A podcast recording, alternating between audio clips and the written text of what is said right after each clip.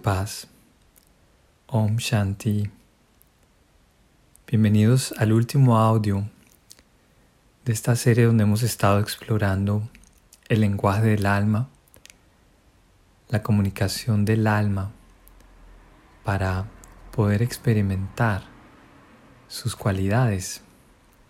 La intención de esta serie ha sido eh, tener esta experiencia de la dimensión espiritual del alma. Y es muy interesante porque el lenguaje del alma se puede percibir en el silencio. ¿Y qué significa el silencio? Significa precisamente una distancia de la experiencia que tenemos normalmente en el mundo material, la experiencia de los sonidos, la experiencia de las imágenes, es precisamente tomar esta distancia del sonido y venir al silencio, al silencio donde podemos percibir el alma.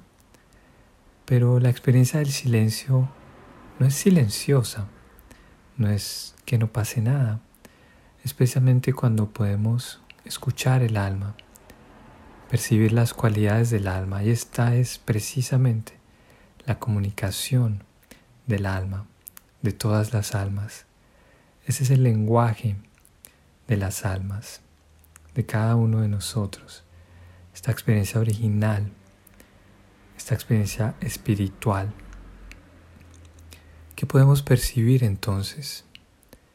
En este silencio podemos percibir las cualidades del ser, las cualidades de, de paz, tranquilidad, cualidad de amor, de conexión, de pertenecer a todos, a la familia de almas.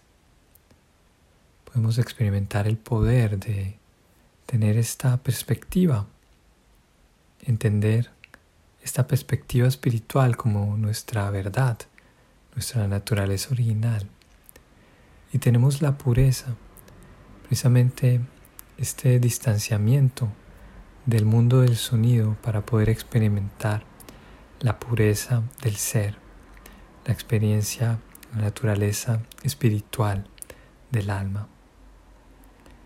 Esta es la comunicación del alma. ¿Y quién nos puede enseñar este lenguaje? Es precisamente nuestro Padre Espiritual. Normalmente son los padres quienes transfieren el lenguaje a sus hijos. Precisamente aquí también Dios nos enseña este lenguaje espiritual. Es importante tener en cuenta que esta experiencia, esta comunicación espiritual es la naturaleza original del alma.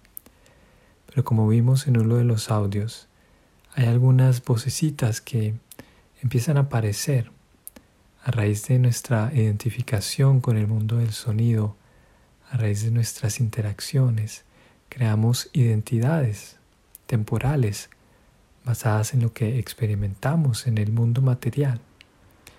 Estas identidades también tienen su propia vida y nos, nos impiden escuchar el lenguaje del alma.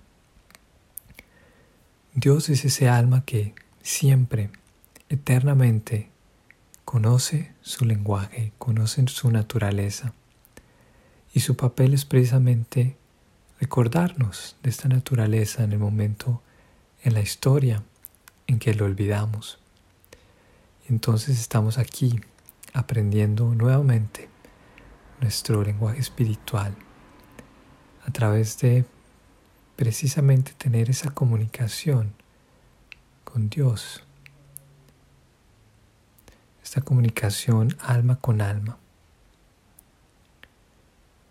Así que hemos visto varias prácticas en los audios anteriores.